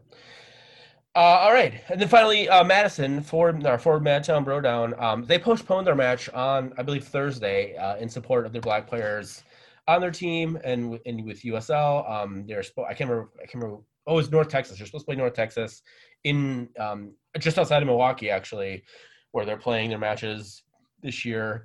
Um, they decided ahead of time to postpone it. Uh, North Texas was uh, fully supportive. USL was fully fully supportive. That's great. I mean, they could have pretty much every other USL team played. Um, you know, we talked about all the, all the other leagues pretty much um, shut down or in some capacity, not everywhere. Like obviously some MLB teams played, um, but almost every league at least shut down uh, very temporarily. USL didn't. Um, I think Madison made a really good call in deciding not to play their match on on Sunday. It was you know still a few days after, but um, good on them. Uh, kudos to them for for doing the right thing. Um, they're back in action on Friday. They play the New England New England Revolution Two, which is a USL League One expansion franchise. I learned that today. This is the first time New England's had a has a had an affiliate in uh, in the USL. So First, first and last. first, First and yeah. last. Yeah, probably probably won't, probably won't exist next year. Um, yeah. So One right, last piece on uh, on Madison. Um, if you haven't seen Yeah. their statement on Twitter for their canceled Yes. game, it was one of the best statements the professional team put out in the the last week of cancellations Yeah. and strikes and however you want to call it. But they did a really really good job. But we've dogged a lot of teams on here for not great statements. So credit where credit's due. They got this one right. Yeah, they just they keep they just keep nailing it out, hitting it out of the park, man. Uh, to to mix our mix our sports metaphors, um, they do a really good a really good job. So so good on Madison. All right, uh, we're gonna take a break. Uh, when we come back after the music, we'll talk uh, we'll talk some tactical schmactical with uh, Houston Dynamo and Real Salt Lake. So we'll be back after uh, after the music. You want me to be that type of dude, and I want to be who you like me to. But we both know I can't do nothing at all. Oh, yeah. All right, and we're back. That was a nice nice pee break. Got a beer. You good, Dan? Yeah, I just got water. Uh, the aforementioned Saturday. Uh, getting old as hell, man. it turns out, huh? yeah, it really, it like really, really did. Um, it was it was so necessary though. We we met some friends at Lakes and Legends, and we were gonna have a beer, and then we had six beers, and then Sneaks up on you. and then there was a change of venue, and Scotch was involved. So, uh, but I have I despite having a hangover for a day and a half because I was super dehydrated before that. Uh, I have no regrets. It was so wonderful. Right on, right on. All right. Well, we have a couple games this week. Um, one on Wednesday uh, against Houston Dynamo it, down in Houston. Speaking of 106 degrees and dehydration, uh, we'll be down back down in Dallas or back down in Texas, and then uh, at home against uh, Real Salt Lake on Sunday. Um, so let's talk about Houston Dynamo first. Uh, there is actually a line for this game. We mentioned last week there wasn't a line because there was a the Dallas played midweek uh, to a very drab 0-0 draw, and then they scored a bunch of goals on us. Houston is uh, favored in this game. Uh, they're plus 145. Uh, Minnesota United's at plus 170. Draws plus 250. Uh, over under is three goals. Uh, over is minus 105. Under is minus 115. Um, Dan, you, I mean, we just we were talking off uh, off air about driving down to Iowa. Um, you want to tell us why? Yeah, I'm thinking about it. So Houston is an extremely top-heavy roster. Darwin Quintero, Mauro Manotas, uh, Christian Ramirez, Alberth Elis. Like, if they're going to win this game, there's gonna they're gonna score more than three goals. Like, this is not a one 0 team. They are not built for that at all. So if you're gonna if you, uh, Vegas seems to think that Houston is going to win this game, and the under is also going to hit. Like those are your two short odds here. Uh, that's not going to be how it is. So if I'm going, I may haul ass down to what is it, Diamond Jo Casino right Diamond across the border. Joe's. Yep. I might make- Future future uh, sponsors of the Daves I Know podcast, Diamond Jo's Casino. They just don't know it yet. I'm, I'm working on them. So yeah, yeah, but it's inevitable. It just is. Yeah. Uh, I'm hitting Houston. I'm taking the over because yeah, if if they win this game, they scored a bunch of goals. So yeah, we've played some to some. We played like some particularly drab games with Houston, um, but we've also played a bunch of high scoring games with Houston too, uh, or at least Houston scores a lot of goals. So um, yeah, I kind of agree with you. So let's talk a little bit about uh, about you know some of the Houston players. Obviously, uh, I mean we can't talk about Houston without talking about uh, Christian Ramirez and Darwin Quintero, um, former Minnesota United players. Uh, Heath mentioned them in the post game presser. Um, about the team that was coming up that you know there's some ex players obviously there's probably some bad blood. I'm sure there's a lot of bad blood between uh, darwin and, and christian and uh, Inchy. So what i mean obviously darwin uh, just got a brace uh, not too long ago. Christian ramirez is back on the score sheet scoring goals that goal scorers score or strikers score something that minnesota has been missing for a while. Darwin and christian yeah darwin and christian look really good with houston and what uh, tab ramos is trying to do down there They really do, and they fit really well together. And they fit really well together when they played together in Minnesota. It's just that that they did yes it's just that Inchy decided to blow it up. Um, I will like I'll throw this out there. Uh, given the way that Christian's career has gone since he's left Minnesota, um, it's really hard to argue that Minnesota didn't get the better end of that trade. Like credit to the front office. Once Inchy once indicated that Christian had to go, they really did get a premium for him. So um, it should be said, but uh, I won't dwell on it too much because that gives Heath too much credit that he doesn't deserve. Um, you know, one of the interesting things is we saw Darwin play with a chip on his shoulder, and that's not always a good thing. Um, the defenders should know from practice and from film that this means that he is going to try to dribble them. He is constantly going to try to embarrass the defenders. And so they should be prepared for that a little bit like we talked about with hey, Minnesota United is absolutely going to try to cross. Uh, Darwin is going to try to dribble. So, Mhm. but uh, yeah, I mean, I think he just he attracts defenders, he pulls them, and Christian is such a smart striker that they work really well together simply because Christian knows that the space that Darwin creates is his, and so. But Minnesota United knows these things too. Like this is the this is the strange thing about this game. Both of these teams are extremely straightforward in how they want to play, and uh, if Houston has the ball and they're doing the attacking that they want to do, that technically leaves it open for Minnesota to run a counter attack. Yeah. But man, letting Houston have the ball with less so Darwin, although a little bit him, but Mauro Manotas can he just creates. He's a great creator, and yeah. uh, they're well positioned. Yeah, Manotas and and uh, Tomas Martinez are, are two of the three DPS. Alberth Elis being the other one. Um, there was talk of, uh, last year of uh, Elis and Manotas um, being sold, and they they still are, they're still on the team. Uh, Manotas and, and Tomas Martinez have not been starting, but they've been they've been coming in and playing. Um, has been playing pretty much the same, you know, for the last three games. Has been playing the same, uh, the same formation, the same, the same players, uh, and they've and it's it's been great because actually we've seen, if you're if you're a Houston fan, um, you've seen the progression of them. Like the first win was they beat the hell out of Sporting Kansas City in Kansas City, five to two, uh, last week on a, on Wednesday. Um, so they're capable of scoring goals. They they you know they played a hell of a game with LAFC with it ended up being a three three draw, um, where they came from behind to draw that to draw that game. Um, so they can score goals, and that is you know kind of the the thing about uh, Houston. Con- conversely, their defense, uh, Figueroa and Zarek Valentin, uh, Maynard Figueroa has been a thorn in uh, Minnesota's side many times over the course of the last uh, three years. Zarek Valentin, um, probably one of their, their better known defenders. Their, their defense is not great. Um, they like to run, and that is kind of the, you know, say what you will about, uh, I mean, that is sort of Tab Ramos's, his U23 sides or U21 sides when he was was coaching U.S. national teams. Like those teams like to run, and I think that is kind of you know we say Inchy has this the style that he likes to play. Tab is the same way. Like he's he doesn't have a ton of um, you know, he doesn't have a ton of experience uh, head coaching um, ab- above that sort of youth level, right? This is his first. This is his first uh, non-youth job as a head coach. I think he has definitely has a style that he wants to play, and I think you know Minnesota has the pieces to to counteract that. And I think going at um, so Maynard Figueroa is in the uh, in the central defense. Valentin is on. I believe he plays right back. So that would be if you get someone like Chacon um, or Edwards. Edwards going at Zarek Valentin, I think, is, is a very winning proposition for for Minnesota United. So, uh, anybody else you want to you want to shout out uh, for Houston? No, uh, this game this game should be good uh, unless unless Inchy really tries to bunker and thinks that they can they can defend better than Houston can attack, which is a hell of a bet to make. I mean, this is going to be a very open game. I don't expect the ball to spend very much time at all in the middle third of the park. This is one end or the other. I mean, this yeah. is four on four fire wagon hockey. Yeah.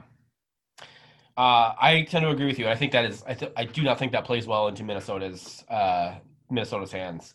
I think Minnesota needs to. Um, I think Minnesota needs to have faith that they can that they can absorb a little bit of pressure from Houston, and that they can expose Houston. You know, on on either the left or the right, preferably um, preferably the left. But I think you know, knowing Minnesota, that it's they're going to try and jam it down the right hand side, and we'll see. I mean, we've talked the last couple of games, last couple of weeks about has have teams figured out Adrian Heath. This this will be a great example of have teams figured out Adrian Heath because Tab Ramos again, you know, it, it's he definitely has a style he wants to play. We've not seen much of him being able to be diverse, right? He plays the four three three. Actually, I think with there's been like one change out over like last week when he had, had a midweek game. They pretty much played the same players, right? I think he has I think he has his lineup set that he wants to play. He has the formation that he wants to play. How much is he willing to to vary that up? Um, especially considering you know these two teams going at each other, there should be a lot of space to to create for for both teams. Um, so I think this will be a really good indication of whether you know whether the league has the book on Adrian Heath and and you know it'd be, it'd be interesting to see. Like, so we had a question basically: who lines up? Who who does Minnesota United? What's the Minnesota United lineup for this game? Do we see change, or are we pessimistic and, and think that Adrian Heath is not going to do the things he says he does, but he never actually shows us that he does. I think the back is set. So as much as I think I would play DSC, actually, we should have talked about this about this is a really terrible first test for a goalkeeper. Like, welcome to the shooting gallery, buddy. You don't get a gun, you're the duck. Uh, or, it's, or it's or it's a great opportunity, man. I mean, if he if I mean, he stands on his head, then yeah. Ranjitsingh is. I mean, it would be one. It would be one thing if Ranjitsingh was a demonstrated like shot stopper. He's not. He's not demonstrated that he's a shot stopper. So, I mean, you could one thing you want to say about Vito Mannone, Vito Mannone was not great at like distribution. The dude could stop shots, right? Like he like reaction saves was fucking great. Like way better than he should have been, way better than I think anybody expected. And that's the reason why he won the goalkeeper of the year is because dude react like when you had time when he had time to think, he was fucked. When he just had to sh- when he just had to stop a shot, he was great. And that was that was his whole thing last year, and, and everybody was just like, "How is this happening?" It's like sometimes people just have good reflexes, right? They put themselves in a decent position, decent enough position. You have good enough reflexes. You can make a stop, right? Ranjitsingh has not shown us that he's that in, in either any of his previous stops or in the last two games that he's played. I mean, I haven't seen much of Dayne St. Clair other than I think that Augsburg friendly or, or the Hertha Berlin friendly where he played or whatever. Um, but it seems like everything that we've heard from, about him from goalkeeping coaches seems like he think they think he's a shot stopper. So this might be the perfect opportunity to throw to throw him in and just say, "Fucking go for it, man! Like you're gonna have to, you're gonna get, you're gonna get peppered. Like let's see what you can do." So I, I actually totally agree. That's a great point. And, and St. Clair is a shot stopper. I mean, he's long limbed, he's strong, he does the, the things that shot stoppers do. He's got other pieces that need to come along, but that piece is, is pretty well established. Still, I think the backline stays the same. If we're calling predictions, not what we would like to see. But I think we will see Raheem Edwards start for Lod uh, because Inchy does know that Valentin is, is fragile. And I'll go down on a limb. I think Chacon starts over Molino. I think uh, as much as Inchy wants to change out someone like Amarilla, in this game – where you're going to have to turn defense into offense really quickly, having a forward that can stop the ball at the halfway line and let the wings get up around, I think actually is really valuable. So even if Amarilla isn't doing the things in the attacking third that you want him to do in the middle and defensive thirds, he actually really is a, a, a strength, not a liability in this game. Nice thing with that too, with that formation is that if it's not going well, you could bring in Molino and Toye for Chacon and Amarilla. Yeah. Right. It would, it would it would actually would be great to, to get to for um Amri to play with someone who speaks uh speaks Spanish, um maybe preface prefacing Reynoso um coming in, and that's the other thing too is like maybe we'll see Reynoso in this match. Who the fuck knows? um, I would be I shocked. I would, I would be shocked. Be shocked I, too, yeah. I'll, I'll, throw it out there. If we see him at all, I will be shocked. Sunday, that's a different story. Yeah, maybe. He, yeah, I, that's. I think we talked about in the last podcast. I think he. It wouldn't surprise me if he gets like ten or fifteen minutes at the end of the game, um, especially if it's like far Six, and away. yeah, like it's like it's like yeah three three nothing or something like that, where it's like either we're winning or we're getting the shit kicked out of us. then maybe throw him out there, try and get him a little chemistry with his teammates. But I think more than likely his he gets a cameo on Sunday where he plays maybe 25 minutes and then he gets his first start um, next Wednesday would be would be my guess, but who the fuck knows? Um, I yeah, I tend to agree with you, man. I think um, I, w- I would love to see Edwards get a, a solid 70 minutes or so, um, get a start, see what he can do, what he can what he can what he can bring.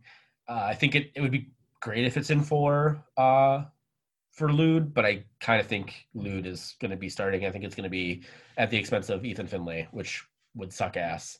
But I think I I think Finlay's name is ahead of Lod's on the team sheet. I mean, man, I really, I really, really hope so. I, I don't think it is, but I, I mean, I hope, I hope you're right. That would, that'd make a hell of a lot more sense. But I just, I just don't see it. Just way the way that he Robin Lod's been deployed in in Adrian Heath's teams. Again, this is going back to saying the thing saying, you know, you play your, yourself off the pitch. Robin Lod has done way more than enough to play himself off the pitch, and he's not been off the pitch other than for injury. So, I think I would hope you're right, but I, I don't think you are. I think, I think uh, Adrian Heath is a hypocritical asshole. So, you know, what are you gonna do? All right, so who wins? This is Houston to me. Uh, Minnesota is is if nothing else, mentally not in a good place right now. I think Houston sees that. I mean, they want to be aggressive anyway. This is just going to take it up to up to eleven. Um, you know, if we see a wholesale change up top, that's cool. That's really interesting to me. But you still kind of want some people that have gelled at least a little bit. I don't know. There's just there's a bunch of ill omens for this game. It's not the least of which is the fact that it's in Houston. So I'm gonna I'm gonna drive to Diamond Jo's, man. I'm this is a this is a Houston and an over. Bang that over. That bang that over. Houston parlay. I'm just gonna refer. So this game is obviously the Dylan Wolpers Derby, the Dylan Wolpers Derby. Sorry, I'm gonna start referring to any game I think Houston's gonna win with the over as the Diamond Jo special. Diamond Jo special. You know what, Dan? I think you're. I think you're right. I think it's Diamond Jo special. I think that is a, a perfect way to describe it. I'm gonna probably steal that on, put that on the T, uh, Dave's I know Twitter uh, Twitter account. So uh, Start tagging Diamond Jo's. We got to get this sponsor thing going, I, man. Trust me, man. I'm working on. I'm working on it. Um, yeah, I just I you remember how we talked about the beginning of the phase one that we thought that ten points is the bare minimum uh, for this to be successful. Oh shit! Yeah, very very close to. Uh, if we don't, if we drop points here, then we're not going to hit ten points. So just throwing it out there, just to point that out. So, all right, I think we, we both have Houston. We both have the over. So hit hit down to Diamond Jo's, uh, just on thirty five, uh, just south of Albert Lea. Cross that border, turn right. You're at Diamond Jo's. Bang the over. Diamond Jo special. Courtesy uh, wear a wear a mask though, because I was a shit show. Oh yeah, yeah. Please, yeah, please wear a mask when you do that. Uh, all right, so let's talk very quickly about RSL. That's the game on Sunday. This is at home. This is at Allianz. There's no line for this. Uh, obviously, uh, RSL has a midweek match with the Seattle Sounders. And one fun fact I want to throw in about RSL: their last uh, two games, they've scored eight goals and given up five. Uh, they had a 4-1 victory over Colorado, a 4-4 draw with Portland. Both of those games, they scored two goals in the last 10 minutes of both those matches. So this is a you know the cardiac kitties. Uh, you know, they're this is a cardiac team. They they play like shit, and then they finally they they manage to find a way to score a shit ton of goals uh, in the last 10 minutes of matches. So um, who we got on uh, on RSL that we should be talking about in some way? Either they're shit or they're really good. Uh, I want to throw out Corey Baird. Uh, Corey Baird was a solid draft pick from a few years ago. He's really come into his own. the The offense really flows through him. Uh, when it's really interesting that they've scored eight goals because when United uh, United played them, they looked drab, like the, just a team that didn't quite have its pieces together. So, uh, and they shut Corey Baird down. And I think those two things go hand in hand. Uh, a name that you may recognize from a long ass time ago when he chose to play for Spain, uh, play for Italy instead of the United States and had some horrible things said about him is Giuseppe Rossi, who uh, scored one of those four goals against Portland uh, yes. very nicely, as, as a matter of fact. As a sub in the a, in the what, what I say it was like the 88th minute, or something like, oh, 85th yeah, minute? yeah, something like that. So yeah, he, okay, he no, comes he was, on. He was, he was like the 84th minute because uh, Sam Johnson got the one in the in like the 90 the 90th minute or whatever. So yeah, yeah. Oh, when was his goal or when was he subbed? His uh, his his goal was in the 89th. Yes. Okay. Rossi got the got the goal in the 89th. Okay. Yeah. Um, I and then uh, Baird was the one who scored in in uh, in stoppage. Um, so I know like Rossi's not going to start. He's not that player anymore. He's not that player within RSL. But it's just funny to see a guy who has been just one of these targets that has been rumored to come to MLS for years and years and years he finally is, and, and uh, he's picked up his first goal. Yeah. Uh, I'll uh, I'll leave the three big ones to you. Fair enough. So Justin Meram, um, former Columbus Crew player, um, uh, I believe he's an, he's a is he an Iraqi international? He is. Yes, Iraqi international. Uh, he scored a goal. Um, he's generally been great. He's been kicking kicking around the league for a while now. Um, and then the two big ones for uh, RSL are uh, Damir Kreilach and Robert Albert Rusnak. Um, both have uh, scored goals against Minnesota. Uh, uh, Kreilach has actually scored in the last two games. He's got four goals on the year so far, um, doing very, very well. And Albert Rusnak, uh, also their uh, designated player, um, sort of an attacking midfielder. You know, RSL is it's a team that we weird, weirdly like own for the most part. Um, that the zero zero very very drab draw um, down in uh, Orlando, notwithstanding, seem we've done really, really well against, much kind of like San Jose. Um, but they've looked, you know, they looked really good in beating Colorado. They, you know, Colorado scored the first goal. They didn't score their their first goal in Colorado uh, until I believe it was like the 56th or 57th minute, and then they just poured it on against Colorado. They're, I think they're a team that is very well conditioned. Um, so you know they'll they can sort of withstand the storm, and then they just pour it on at the very end. And then in Colorado, or sorry, in in, in Portland, um, they were down four to four to two in like the 84th or 85th minute. Um, when they and then when Rossi scored, and then they scored a goal in in stoppage time um, to make that a four-four draw. So it's a team that you really can't you can't let up on, right? So Minnesota Minnesota has had really good success uh, playing RSL here in in Minnesota. Um, definitely needs is a team that we need to score early, score often, and then we can't we can't let up um, much like Dallas kind of did, almost did against us uh, over the weekend. We really need to uh, keep pushing, uh, keep pushing against this team. So, um, so how does Minnesota United uh, play RSL, Dan? Uh, you know, I think the big thing is uh, don't let Corey Baird dribble past you. So to me, this is about keeping shape. Um, I think this is a team that can be counterattacked against. Uh, so to me, this is a set up an inches four two three one. I think if there are changes up top, this could be a really good game for Mason Toye to get in to to run at some defenders that uh, maybe are a little bit of RSL's weakness. If their attack is a little bit better than their defense. Um, mm-hmm. Certainly, their goalkeeping has taken a step down now that Nick Rimando isn't there. So, yes, you know, I, I I don't think Inchy is looking to cycle out all four of the attacking players that he subbed as a as to teach them a lesson. If he wanted to do that, I think you could get away with starting uh, either Edwards for Finlay if you wanted to pull him over on the right, or uh, if Jacori Hayes is healthy, you could start him there. But uh, you can definitely start Toye up top for Amarilla. So um, yeah, I don't think this is quite the the counter attack that it is against Houston. I think if Minnesota wants to play a more possession based lineup, they could. Honestly, the more I, I I will admit I am talking myself into this. So maybe the data isn't there. I think we do see right now, so for at least a half of this game. And at that point, who the hell knows what happens? That's fair. That's fair. So I mean, I, I will say you, you are you are 100 percent correct. Their their defense is not not great. Um, goalkeeping has step, taken a step down. Uh, Donny Toia and Aaron Herrera, we didn't talk really about them at all. Uh, they're they're fullbacks for RSL, and that's definitely a, a place of weakness for um, where we could see. It would be great to have Raheem Edwards um, bombing down uh, the right hand side at uh, at Donny Toia, um, and then someone like Chacon uh, or you know so, someone fast like Chacon. There's I'm just gonna say Lou, but Lou's not fast. Chacon bombing down. Lou's not fast. bombing down uh, the left at Aaron Herrera. Um, you know, and then with with Chase and and or Romain met, making sort of you know um, lapping runs on on those guys.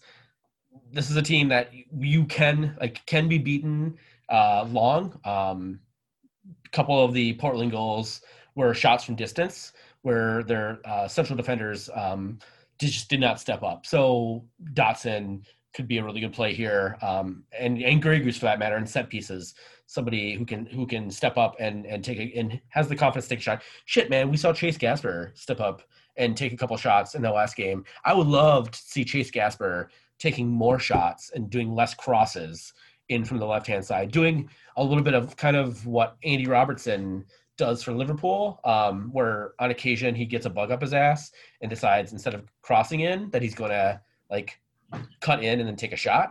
Um, it keeps defenders to, honest. Yes, I would love to see Chase Gasper doing that more often, especially because he's such he's such shit at uh, at crossing in at crossing.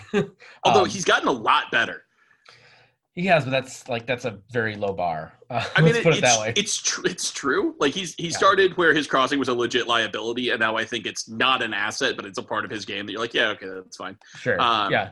It's not, but, keep, it's not going to keep anybody honest. Him, him, him cutting in and taking a shot, uh, putting it on frame will keep will keep defenders honest, and we'll, we'll get and we'll allow him the space to maybe get a little bit better uh, at uh, taking those crosses. So that's my my my thing. Um, well, and he um, may wrong foot a goalkeeper. I mean, yeah, we haven't really true. seen him do it yet. So until he proves that that's something that he can do, goalie like goalkeepers aren't going to have their weight shifted that way. So he may Right. he may even sneak a good goal or two out of it. Right on. All right. Uh, how's it end up, Dan? Uh, this is optimism. Uh, this is a draw, and and it's it's an optimistic draw. Um, until this team proves that it can win with the ball, or that it can sort of develop a functional attack that isn't Gregus Métanire cross, Gregus Métanire cross. I I can't pick this team to win right now. I haven't seen. I mean, I, since I got back from the bubble, I have not seen a team that I look at and go, "Yeah, this is a team that can win." against anybody because Kansas City gave them more than enough of an opportunity. They played really badly in that game, and United didn't do it. And Dallas sucks. And Dallas sucks real bad, Yeah. and United couldn't do it. So until they prove me wrong, I'm not picking United to win anymore. That's fair. Also, Um, I'm you know, trying I, to jinx them. I'm gonna I'm gonna predict that uh, that we we do something decent at Houston. I don't think we win, but I think we we figure something out, and I think that we come back home and we uh, beat Houston or beat RSL three to one. So I'm gonna I'm gonna put it put it out there, put my like dick it. out there. I like it. Uh, we'll see what happens. Uh, all right, very quickly, Europe. Uh, we had a couple things happened uh, this weekend in Europe. Let's start. Uh, let's start with Sunday first. Um, did you watch the Women's Champions League final between Lyon and Wolfsburg? I did. Uh, Okay. honestly some some pretty solid parallels between that and the Minnesota United game. Uh, Lyon played Wolfsburg out of the park in the first half. They it, it looked like a one team game. Um, they only went in up one, but they bossed the shit out of Wolfsburg. Wolfsburg did not look like they belonged in that game. Come out at half, and it's completely different. I'm sorry, they went up 2 0. They went the, the half up 2 0. Wolfsburg came out in the second half. They looked really good. They looked sharp. They put uh, Lyon on the on their heels um, and they just could not get the second goal. So it was, there was this, most of the half was was two one with Wolfsburg on the attack, and it was really entertaining. Um, Lyon's third goal, I think, probably should have been chalked off by VAR, but Le Sommer uh, just absolutely slams the hell out of a ball from outside the box, and uh, Gunnarsdóttir just kind of flicks a heel. Like doesn't I don't know that she knew that the ball was close or if she just just and put it past the keeper. It was the most nonchalant like flick goal. She couldn't do it again given a thousand tries. But you know what? You only got to do it once, and they got a pretty fancy trophy for it. Gunnarsdóttir, who was uh, playing for Wolfsburg in May. Um, Oh, that's right. she had just transferred to uh, to Lyon and, and only was really playing because of injuries and a red card um, that Lyon got. So she really wasn't planning on playing uh, in the Champions League. Um, so either way, like, so she was either gonna, she was going to get a winner's medal either with Lyon or with Wolfsburg, which is kind of since she, she played for for years for Wolfsburg and has has you know tasted defeat against Lyon. I think three of the last four years they've been knocked out by Lyon, either in Yeah, the semifinals this or the is- final. This is the fifth year in a row that Lyon's won the, the Women's Champions League. Yep. And then uh, congratulations to uh, uh, uh, Wendie Renard, and uh, Sarah Bouhaddi, who are seven-time U uh, Women's Champions League winners. Um, they are the they have they are now tied for like the most Champions League wins uh, in history, um, which is really cool. That was a fact. If you MJ uh, posted. Uh, uh, MJ Matsui on Twitter um, posted that uh, earlier today. Um, they passed uh, Francisco Gento uh, for European Cup uh, for European Cup victories. So congratulations to to all those women. That's awesome. Does this mean my Francisco Gento uh, autograph collection is now not worth as much as it used to be? Not as much as it used to be. Damn it! I, Some- some- I never know when to sell my collectibles. you need to get some of that Sarah Sarah Bouhaddi and, and Wendie Renard uh, uh, autograph collection. So I do. I, I would love to get Wendie Renard swag because Yeah. she's like one of the most dominant aerial players in in soccer today. Yes, 100%. All right, and then there's another thing that happened. Um, Community Shield, Arsenal won, Liverpool won. We don't have to talk about that one at all if we don't want to. So, I mean, uh, no, Liverpool won, Ars- Arsenal won, Liverpool won. Uh, Arsenal won uh, 5-4 on PKs. Congratulations, Dan, uh, on your victory. Uh, thank you. I worked yours. really hard for this one, so Yeah. the this trophy is particularly sweet. One, one of the many Daves I Know derbies of the year. Um, the floor is yours, man. If you want to, if you want to gloat or you want to say anything about Yeah, your I, team. I, uh, you know, I'm not going to gloat too much. You you know, as much as we said, both teams took this pretty seriously in uh, the preview show that we did for for patrons. Uh, you know, there was there were some pretty substantial changes. Um, interestingly to me, Emiliano Martinez started, played really well, uh, bantered the shit out of Virgil van Dijk during the penalty, uh, which end which who's shooting first, which I love that. I, I am always here for, for Arsenal having good banter players. Um, interesting things that happened in the game, though. One, I think just the fact that Liverpool didn't run Arsenal off the pitch, I think is relevant for Arsenal. Um, Minamino looked really good. There's a and, and, Liverpool dominated for huge stretches of the game, but Arsenal kept their defensive shape. They really had a solid game plan. Um, so despite not having somebody like Dani Ceballos, who's rumored to be coming back on loan, Arsenal held it together. Um, so like it just gives me a lot of hope going into the season. I don't think Arsenal is a is a legit top four team this year. I think Liverpool and City are just as good as they were last year, if not better. I think Chelsea's gotten a lot better. Um, so that fourth spot is is Leicester City, Manchester United, Tottenham is not going to be as bad as they were for most of last year. So I, I, don't see Arsenal quite getting into that fourth spot. But the the fact that they played pretty effectively in this game gives me a lot of hope. Um, but I got to tell you, I feel absolutely terrible for Rhian Brewster. Um, so if you didn't watch this yeah. game, Arsenal scored all of their penalties. Liverpool scored all of theirs except Rhian Brewster, who had come on in like the 90th plus two minutes, like as a penalty specialist. The first time he touched the ball was the penalty, and yeah. that feels that feels almost unfair for a coach yeah. to do that to a young player. He's so yeah. That that is that what that's why he was brought on the pitch, and he knows that. I think he will he will never forget that feeling. Um, and I could see Rhian Brewster never skying a penalty ever again. Um, That's true. he knows that. He he he's a very he's an interesting case because I we I, he's one of the players that we talked about that I talked about uh, in terms of Liverpool. Um, he's a, he's interesting because you know, he played for Swansea last year. He scored 11 goals. Um, almost got them promoted. He got them into the playoff, uh, the promotion playoff for the EFL Championship last year. Um, there's not much more that he can do, and so the question is, do you do you loan him to um, sort of a, a middle uh, middle tier EPL team to get him some EPL minutes, or is he your first option option off the bench for Liverpool? And you know, this is the this is the conversation that a lot of Liverpool fans are having about whether he should be going, whether we should send him on a loan to someplace like, um, you know, say Burnley or uh, you know, whatever, um, Southampton or someplace where he might be able to get some more minutes um, play regularly, or do we keep him as part of the squad um, for you know all the obviously we have Carabao Cup, FA Cup, um, Champions League, things like that. There's gonna be lots of opportunities I think for him to play, and you know, is the question is is, is Divock Origi you know good enough? Is I mean Rhian Brewster I think is is is a significantly better version of Divock Origi. He's certainly way younger. Um, so yeah, so he's a he's an interesting case, and he's a you know Liverpool have a few kids coming like that through their system, and I know Arsenal has a few too. So um, yeah, and and that's something that came up in the game uh, before the game. Ainsley Maitland-Niles was on allegedly in the shop window heading to Wolves for about 25 million pounds.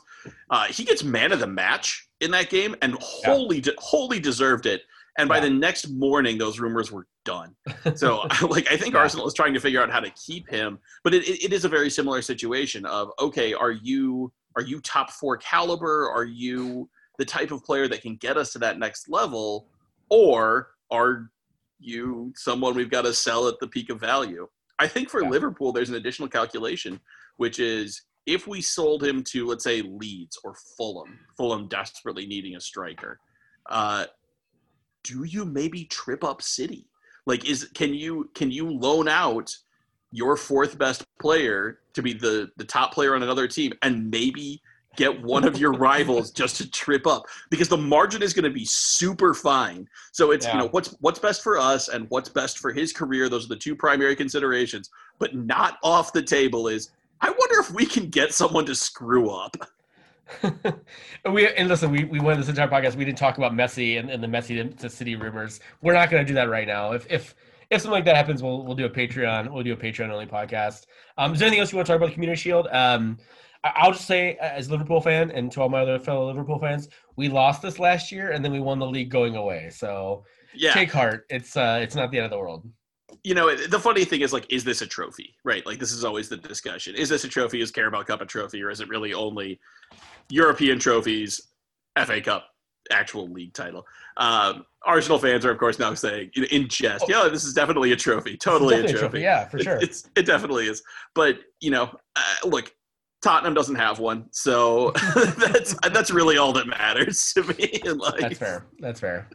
All right, we have a couple very quick questions, uh, and then uh, the one this podcast. So Christian Fitchett um, asked another question. Uh, assuming Reynoso is finalized, which I think we're going to hear tomorrow, um, what is the next most urgent piece on this team? So he threw out a couple suggestions: uh, number six protege, uh, striker, or left wing.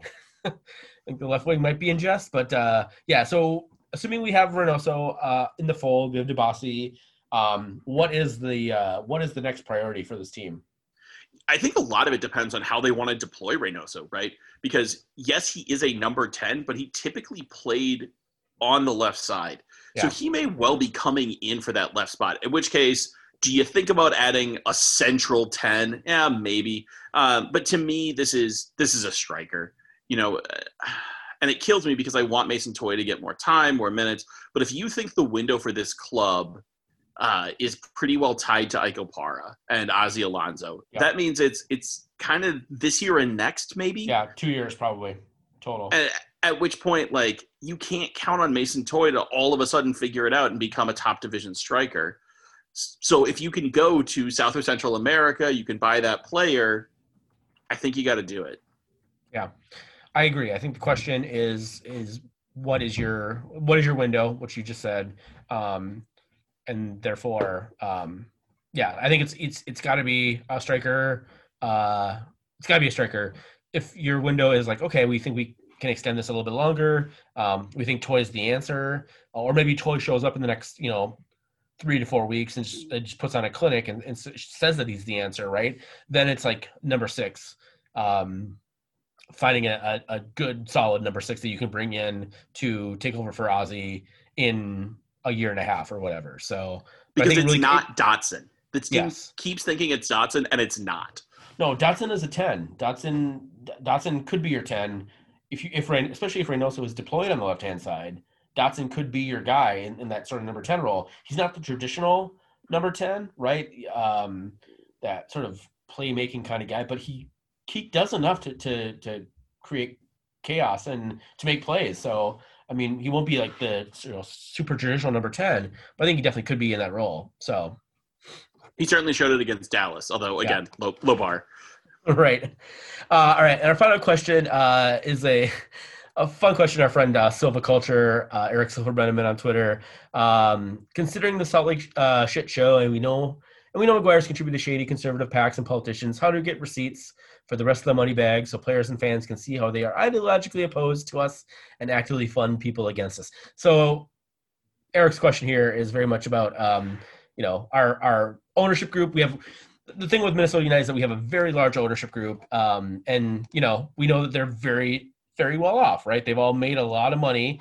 Um, we know some of those names. We know the Pohlad, uh, Carlson Nelson, um, Dr. McGuire. Uh, Eric, the very simple answer to your question is opensecrets.com.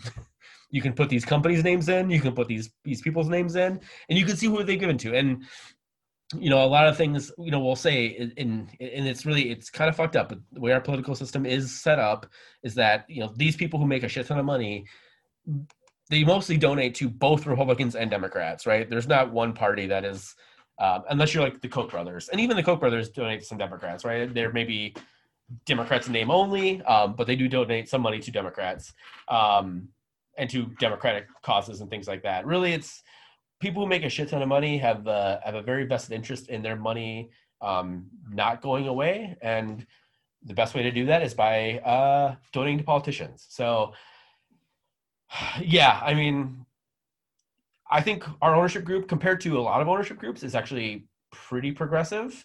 Um, you know, even Dr. McGuire is, you know, for all the faults that he has and, and the things that he's done, he actually, I think, is is pretty receptive to some of the, you know, the red loons and the left leaning stuff that that this, you know, the dark clouds and and the, the you know the rest of the support groups try to do. Um, you know, he's definitely not out there actively being a racist, at least not what I've seen. Um, I don't know behind the scenes, um, and uh, he's definitely he's engaged with the those all the support groups, including people like the Red Loons. So um, that would be my kind of long answer to that question. Dan, if you have anything else you want to add? Good God, no. I'd like to stay employed. Fair enough. Fair enough. All right. So you can always rate and review our podcast uh, wherever you listen to podcasts. Uh, davesiknow.com. Again, that Patreon, patreon.com slash the Daves I know. At TDIKMN on Twitter. I'm at Texas Eller. Dan's at D Wayne. Our good friends who are not here tonight, MJ and Bill, at MJ Matsui, at Bill underscore McGuire. Um, yeah, please uh, give us a follow, all that fun stuff. Dan, uh, look forward to chatting with you next week, man. Have a have a good week. Yeah, you too. Uh, right. How many points? This week? Yeah. Four. Or no, three. I think Houston. I think we think we lose to Houston. So I think three points. I'm still going one. All right. I hope I, I hope I'm wrong. I hope you're the optimist on this. I hope you hope you're wrong too. All right, this has been the Daves you know. This is this has been the Daves I know. We are sorry, we are the Daves you know. This is the Daves I know. To try and work it out, cause we both know we can't do nothing at all. Oh, oh, yeah. Oh, oh, oh. We, yeah. we, we, we do our thing, son. Long as you do yours, land here become fecund. Yeah. Uh, we we do our thing, son. Through the act, we attract two, hope to reach one. Uh, we, yeah. we, we do our thing. Do it. Do it. We do our thing, son. Some will paint a piece, some will spray with a machine gun. It's mad work to be done. Uh, we, we, do our thing, son. son, son, son, son. Nothing at all. Y'all know we can't do nothing at all.